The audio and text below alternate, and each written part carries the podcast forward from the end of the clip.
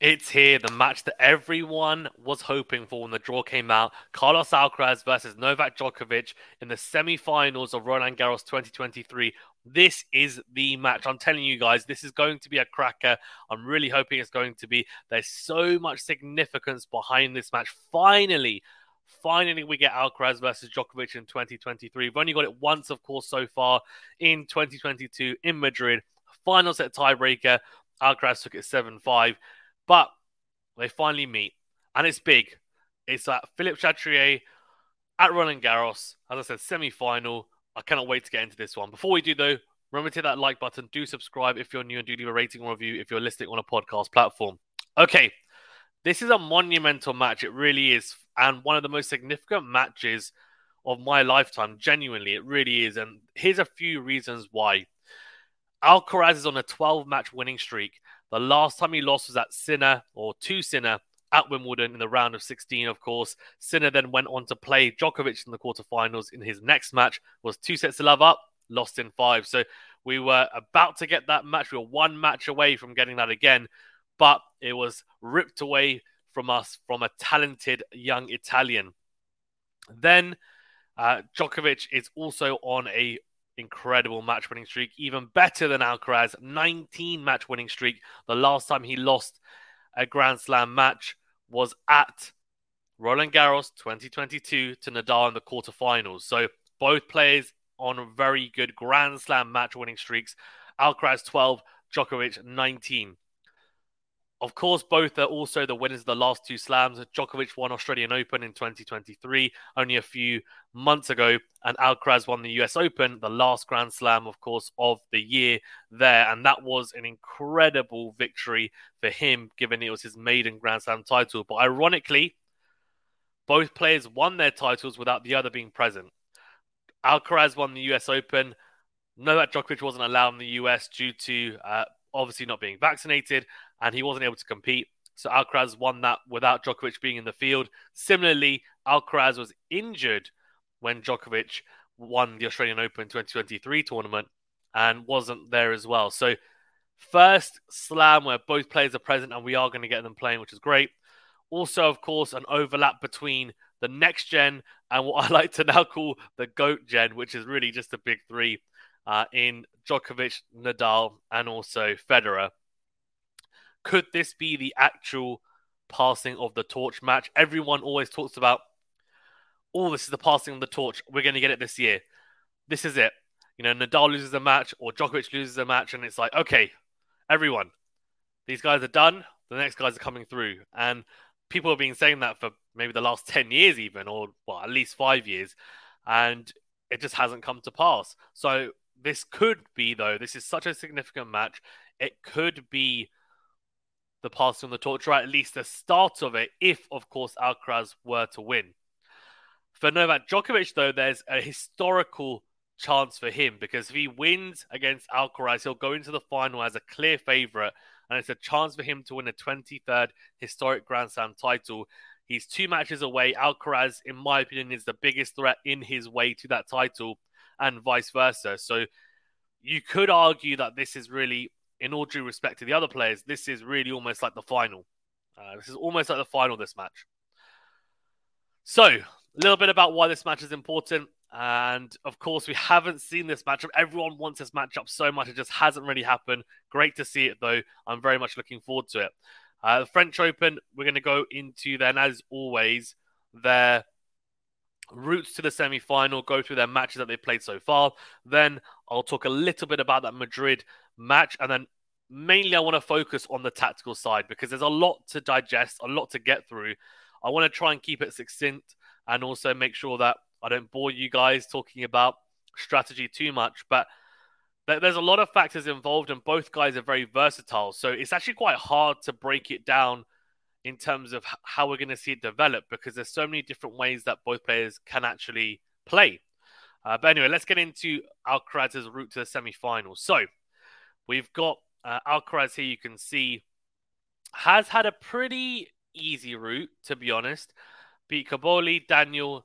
Uh, when I say easy, I mean he's got through easily. He's actually had the hardest route, I would say, uh, given that he had to play Musetti and then Tsitsipas back to back, and now Djokovic. If he wins the title, it will be a very, very good run. Um, one of the best, I would say, I've seen in a while. But anyway, Taro Daniel, Cobolli, Shapovalov, uh, and Tsitsipas, all of them straight set victories, apart from Taro Daniel. The Japanese player took a set off him. He was very impressive against Tsitsipas, very clinical. Uh, he was, I mean, he was hitting the forehand as clean as I've seen him hit it, to be honest with you. And that's a real positive sign going into the Djokovic match. He'll need to be at his best. For Novak Djokovic, he started off as well in pretty easy fashion, beating Kovacevic in straight sets, Fucsovics as well. Davidovich, Fokina as well, and Varillas in straight sets. Khachanov was a tougher, tougher match. Lost the first set 6 4. He did start off very sluggish, Novak Djokovic. And then the second set went to a tiebreaker. And in all honesty, Khachanov could have taken that second set, but Djokovic went up a level in the second set tiebreaker. He absolutely dominated Khachanov, smoked him, seven love in that tiebreaker. And then from then on, it was one way traffic, and Djokovic dominated, started hitting the ball very cleanly, and also hit 11 aces in that match. We'll touch upon that as well because the serve is going to be really important, I feel, for both players in this matchup, as it always is in pretty much all matchups that are competitive. And I do think that's a positive sign for Djokovic.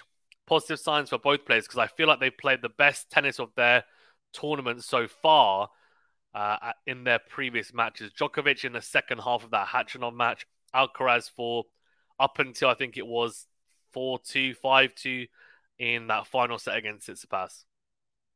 And then you can see here the one match they did play, Alcaraz came out on top, and it was one of the most entertaining three set matches you'll see uh, he won Alcaraz 6 7, 7 5, 7 6. I mean, as tight as you like. I mean, three incredibly tight sets, uh, to say the least. And look, Alcaraz won it 7 5 in the tiebreaker as well. I mean, hopefully we get something like that because if we get something near that level, I'll be extremely happy because that was one of the best matches I've seen. Uh, well, it was definitely one of the best matches I saw in 2022 for sure. Okay, Let's then break down tactically a little bit about what we might see from both players. And before we do, actually, I want to talk about the mental side because I feel like with most players, when they play against Djokovic or Nadal, most players are already mentally beat before they even step onto the court. You've heard it before, and it is true. It really is. And I do think with some of the players on tour that are even younger um, or are younger have come through, I think, you know, Tsitsipas, we're talking about Zverev, we're talking about, I mean, Medvedev, although I think Medvedev's mental capacity is a bit better, although he has also lost to Nadal twice being in leads in Grand Slam finals to him. Those types of guys, Berrettini, we're talking about as well. Like, I think that generation, they've struggled a lot, mainly because they've played Djokovic and Nadal at their peaks. When they first came onto the tour, they broke onto the tour, those guys, they were at their peaks. And I think that actually made it pretty tough for them to really believe that they were good enough that they could beat these guys. Uh, that's my read on it anyway, because I genuinely think Alcaraz, Rune, Sinner to a degree as well, though he hasn't beaten any of them yet. I think definitely Alcaraz and Rune, those guys, they are completely fearless when it comes to anyone. And we've seen that. Rune has beaten Djokovic, Alcaraz is beating Nadal and Djokovic. These guys, they are not scared. They're like, look, we are young. We are we have a lot of energy, we've got a lot of talent. We think we can beat you. We're not scared of you. I feel like other players are. It's a really big factor to I think t- at least cater into this matchup because I don't think Alcaraz will be scared at any point in this match. He had match points against Tsitsipas. He didn't take them uh, in that third set. He got taken to a tiebreaker, and he still managed to win. Against Djokovic last year in Madrid, he had a breakpoint opportunity on Djokovic's serve before they went to a final set tiebreaker. He didn't take it. He then went into the tiebreaker, was clutch, took it 7 5. So I feel like up here, Alcaraz, for the most part, is actually very, very good. And that's a big, big thing because Djokovic is a mental giant, arguably the the best player ever when it comes to the mental side of things, having the best mentality, being able to work things out, and I think work things out from the mental aspect because we know physically a lot of the players are actually not necessarily that much better than each other. Uh, it's more to do with up here, tactically, of course, as well, uh, and also your intent. So, okay, let's go into it then tactically because I've rambled on a little bit about the mental side of things. And let's talk about the serve return dynamic first because I like talking about that, as you know. The big question mark in this dynamic, in this matchup, is going to be Alcaraz's kick serve to the Djokovic backhand. Djokovic struggled to make any real meaningful returns on his backhand against that kick serve from Alcaraz in Madrid. Now, there's two things though to consider. One is that it was in Madrid, high altitude. the balls were flying a bit more, a bit of higher bounce as well. You'd say. However, it looks like they're going to play tomorrow in the day. That means the balls are going to bounce higher, in my opinion. And I wonder whether that's a slight advantage to Alcaraz because he hits with a lot of topspin. I think more topspin than Djokovic he's not maybe, although actually I think he hits the ball with just as much topspin as Nadal, if not slightly less. He is going to look to hit that kick serve consistently, especially from the ad side. We see him hit it a lot with the first serve as well as the second serve. For Djokovic, I'm not sure how that's going to pan out because the Roland Garros courts are slower than Madrid, to be fair, but he's still going to get some of those serves shoulder height you'd imagine. Now, Alca- sorry, now Djokovic can do one of two things. He can either say, okay, I'm going to commit to staying on the base baseline and trying to be proactive on those second serve returns. And some of them I might miss hit, some of them I might not even make. But the ones that I do make, I feel like I'm going to be able to make it worth worth my while to get into his into his service games.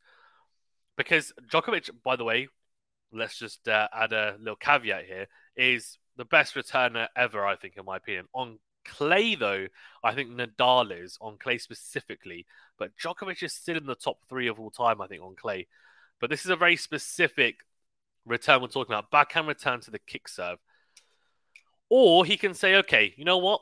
I'm going to stand further back, which he doesn't tend to do. He doesn't really. It's a very rare occurrence you see Djokovic stand quite far behind the baseline, a la Rafa Nadal or Daniil Medvedev. Doesn't really happen too often. I'll be interested to see if he does do it. Because if he does it, it to me, it's not necessarily a mental victory for Alcaraz, but it's more a, an acceptance on Djokovic's side that, look, this is a problem I have against him on his serve.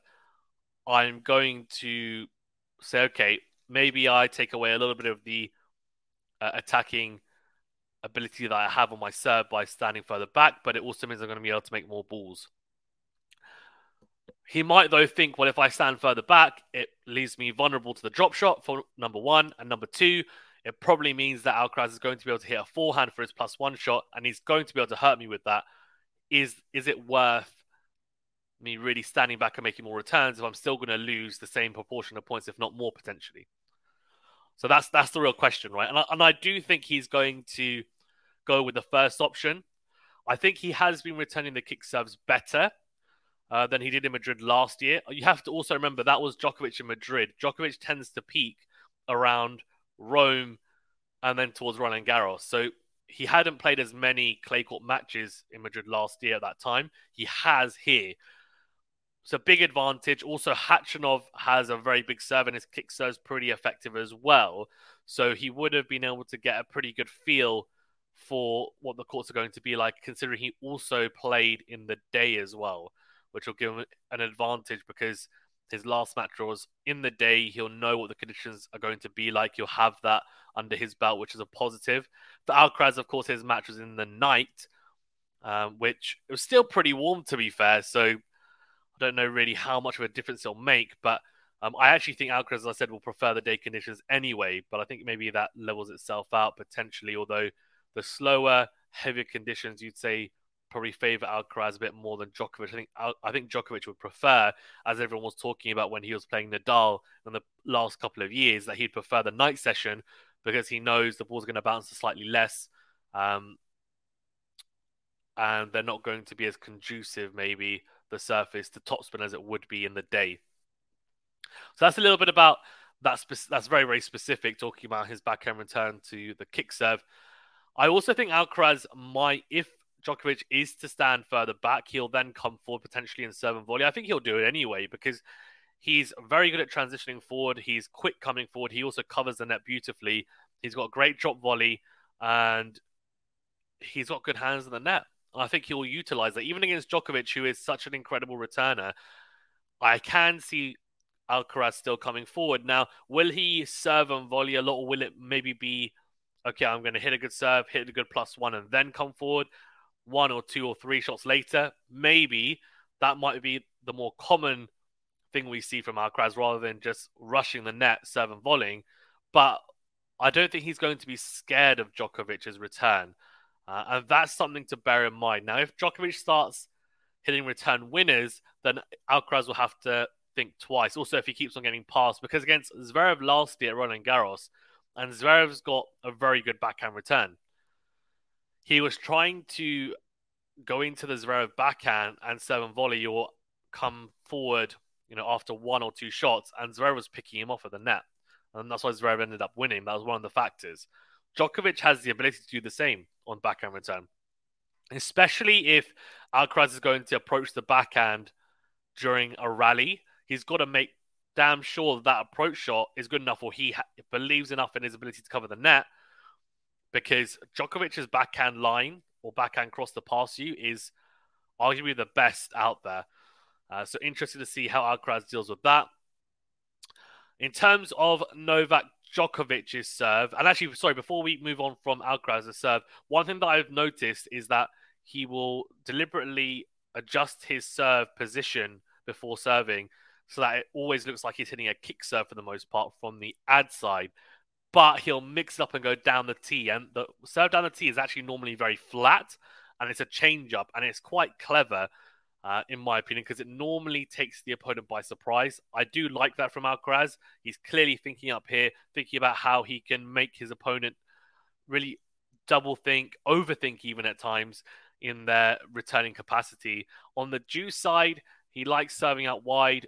He'll probably try and drag Djokovic out as much as possible. If he goes down the tee again, it's probably going to be hard down the tee. It won't be a kick serve or slice serve. It will be flat down the tee to try and get gather pace and get Djokovic on the back foot straight away for either an unreturnable an ace or an opportunity for him to put away a short ball. That's what he'll be looking for. Uh, for Djokovic on the stretch, on the return, he's probably the best. On the stretch, on return, normally, uh, and Alcaraz does the same, to be fair, the ball will come back as a lob almost, but very deep into court most of the time and that's when you feel like, oh wow, I felt like I was going to be on the attack. I had him scrambling, yet still he's dropped the ball just inside the baseline, and now I'm at neutral. And that's where then Alcaraz, to be fair, is actually very good. He's normally good at taking balls on the right, so let it bounce, and then he'll still drive with the forehand. He won't be uh, conservative with that forehand. He'll still make sure that it's got power behind it. We saw him hit I think it was like 110 mile per hour into that forehand against Tsitsipas, uh, which was just incredible. Uh, and he has that acceleration. He's able to generate power where a lot of players maybe aren't quite able to. Uh, and we'll talk about that a little bit more later because I feel that's something that Djokovic could utilize. In terms of Djokovic's serve, uh, he's serving 11 aces. Uh, well, served 11 aces in his last match against Khachanov.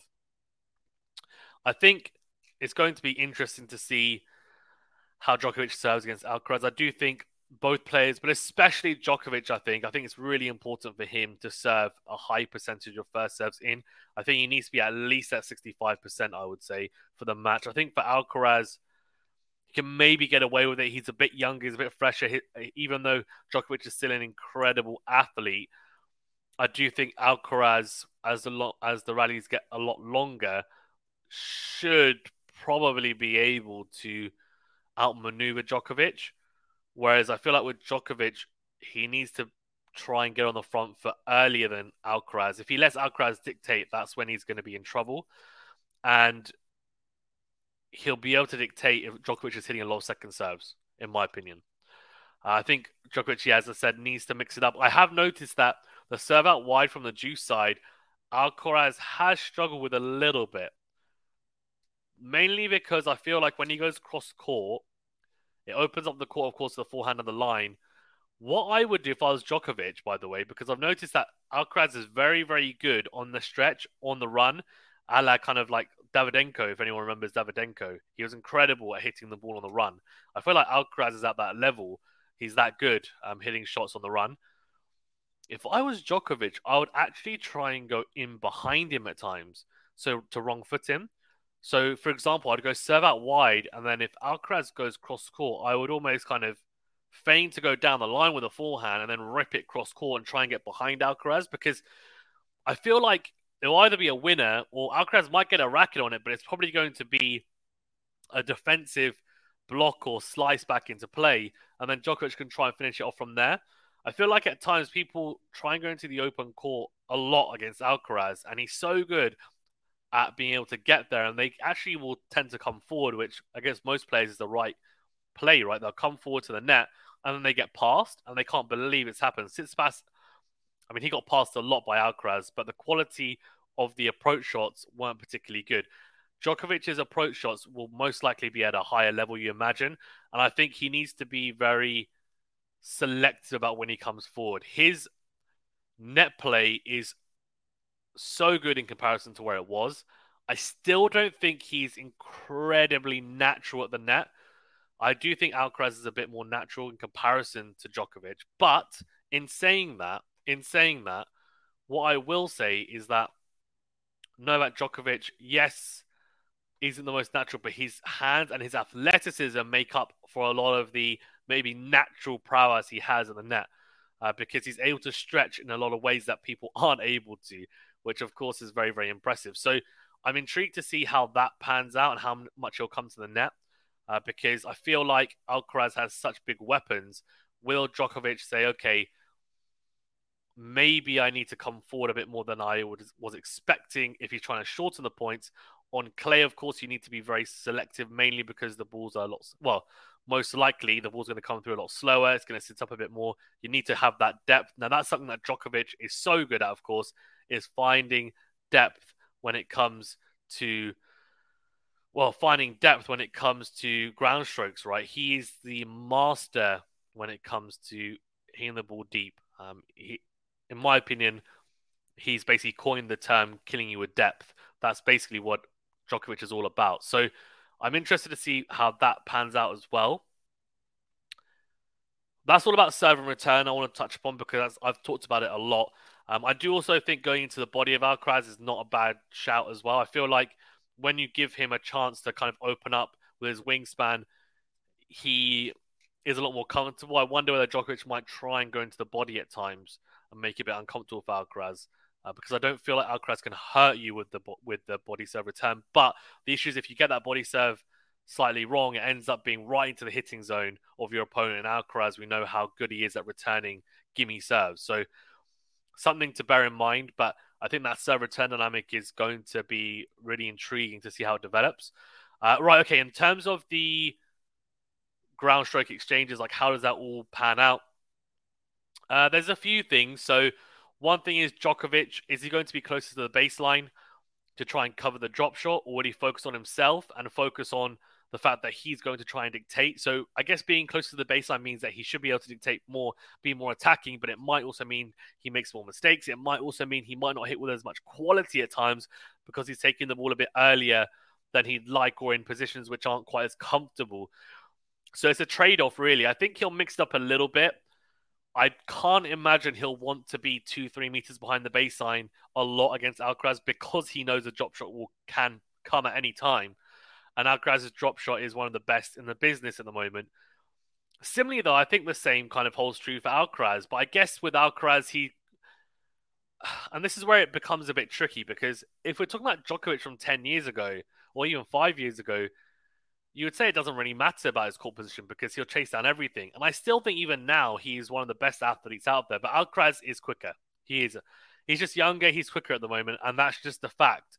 Uh, the stats are there to back it up as well. I've got, um, I've seen stats about it, and it, it does make sense. Of course, like he's quicker, so he's going to chase down. He's better at chasing down drop shots, moving laterally side to side, and also obviously moving forward and backwards. So for Djokovic, though, his drop shot isn't quite as good as Alcaraz's, but it has been pretty damn good in the last few matches. Is he going to utilize it? He probably will. He probably will, and he has to be careful about when he uses it because Alcaraz is very good at chasing them down and getting into a good position. We saw yesterday against Tsitsipas, he made him pay for a lot of poor drop shots.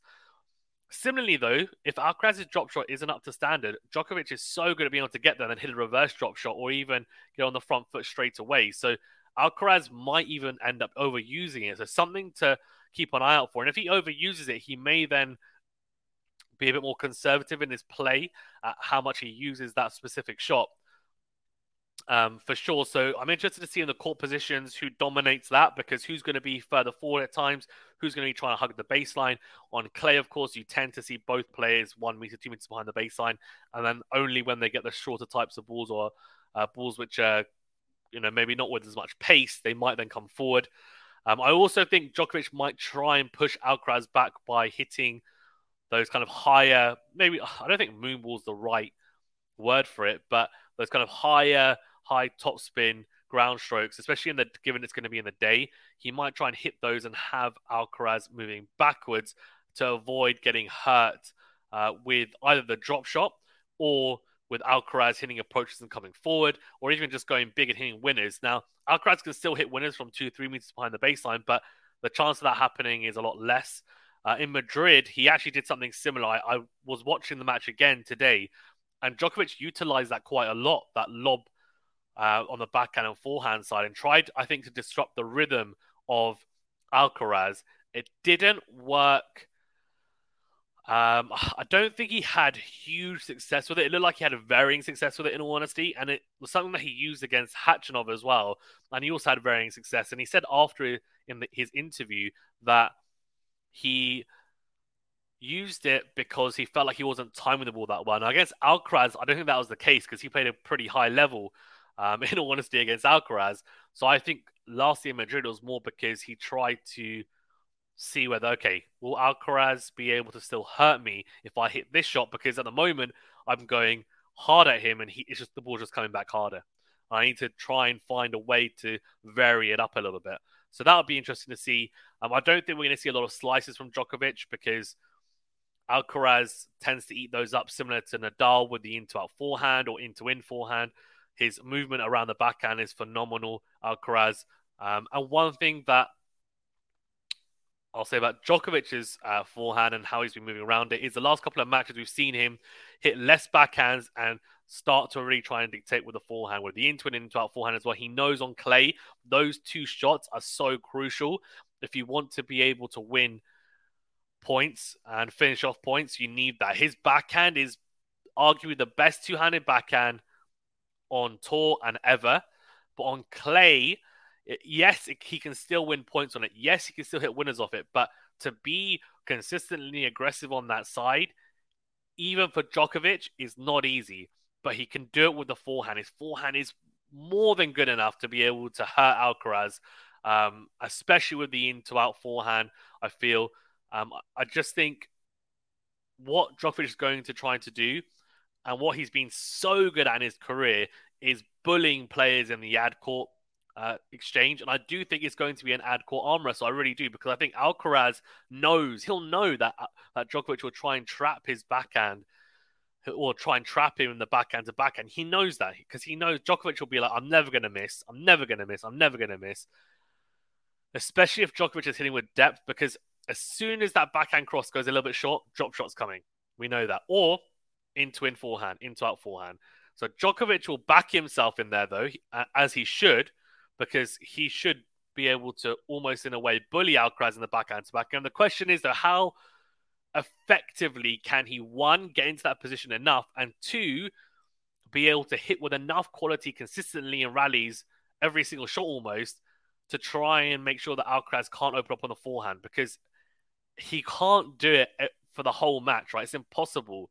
Uh, so the question is, does he try and drag out Alcaraz and then go open court with a backhand line, which I do think he should try and do. With Alcaraz, he can hurt you with the backhand line as well. Now that's going to be interesting to see how Djokovic deals with that because on the forehand side, I feel like both players defend quite well. When it comes to backhand side, I think Djokovic is incredible at defending on the backhand side. I think Alcaraz, there's actually still a little bit of room to on that part or in that part of his game. And that's why I think if Djokovic is able to open up on the in to out forehand, really make sure that Alcaraz is hitting a lot more backhands than he'd like, he's going to be able to induce errors or at least get balls that aren't blistering past him at 110 miles per hour, right? They're going to be, they might be deep into court, but they might not have a huge amount of pace on it or direction, and he'll be able to then dictate more Djokovic. That is really the key to it. And that's easier said than done, of course. Uh, but it's going to be interesting to see how that all pans out because I feel like that's just going to be so crucial to the result of this match. It really will be. Um, and then in the forehand to forehand, I think Alcaraz, I mean, I've seen in the past that his forehand can fluctuate in levels. It really can. But the last couple of matches, it's been at a really high level, and I don't see it dropping for this match. So if it doesn't drop, then Djokovic is going to have to hit his forehand as he was doing in the last couple of sets against Khachanov. Because if he doesn't, and it's a bit too short, he's not really hitting through the court and penetrating through the court, then Alcaraz will eat it alive with his forehand. He really will. If Djokovic, though, is being able to time the ball well, hit through the court, as we know he can do with the forehand now, he will have some success, but you imagine that he won't be wanting to be in those rallies for very long. He won't. Uh, because he knows that Alcaraz, if he tries to drag him out while on the forehand, he might drag him out, but Alcaraz will find a good angle. He'll probably go down the line. Alcaraz's forehand is very, very versatile as well. He can hit it in so many different ways, um, as can Djokovic. But you just feel like with Alcaraz, he hits it in so many different ways, but most of those ways are in a way that's going to hurt you in an attacking sense. So it's going to be interesting to see how can Djokovic disrupt the rhythm of Alcaraz, and what does Alcaraz try to do does he try and shorten the points? Because he'll vary it up, I think. He'll be happy to go longer. He'll try and shorten the points when he can. I think for Djokovic, he should try and shorten the points when he can. I don't think there's any point in ga- engaging in really long rallies against Alcaraz because I do think Alcaraz will come out on top on those. That's my thinking behind it. Uh, because I just feel on this surface in these conditions with how Alcaraz is playing, the confidence will be there to okay, if you want to go toe to toe with me, longer rallies, I'm happy to do it. So let's see how this match pans out. I'm really looking forward to it. This has gone on a lot longer than I expected, but if, if you have stayed with us until the end, I really do appreciate it. Uh, with my train of thought, remember to that like button, please, if you haven't done so already, and do subscribe if you're new. Of course, we will be doing the live watch along for this as well. Cannot wait to do it. Uh, guys, thank you so much for tuning in. We do appreciate it. Remember to that like button, do subscribe if you're new, and we'll see you on the next video and look forward to seeing you guys in the live commentary and, this, and the comment section below as well. Thank you very much.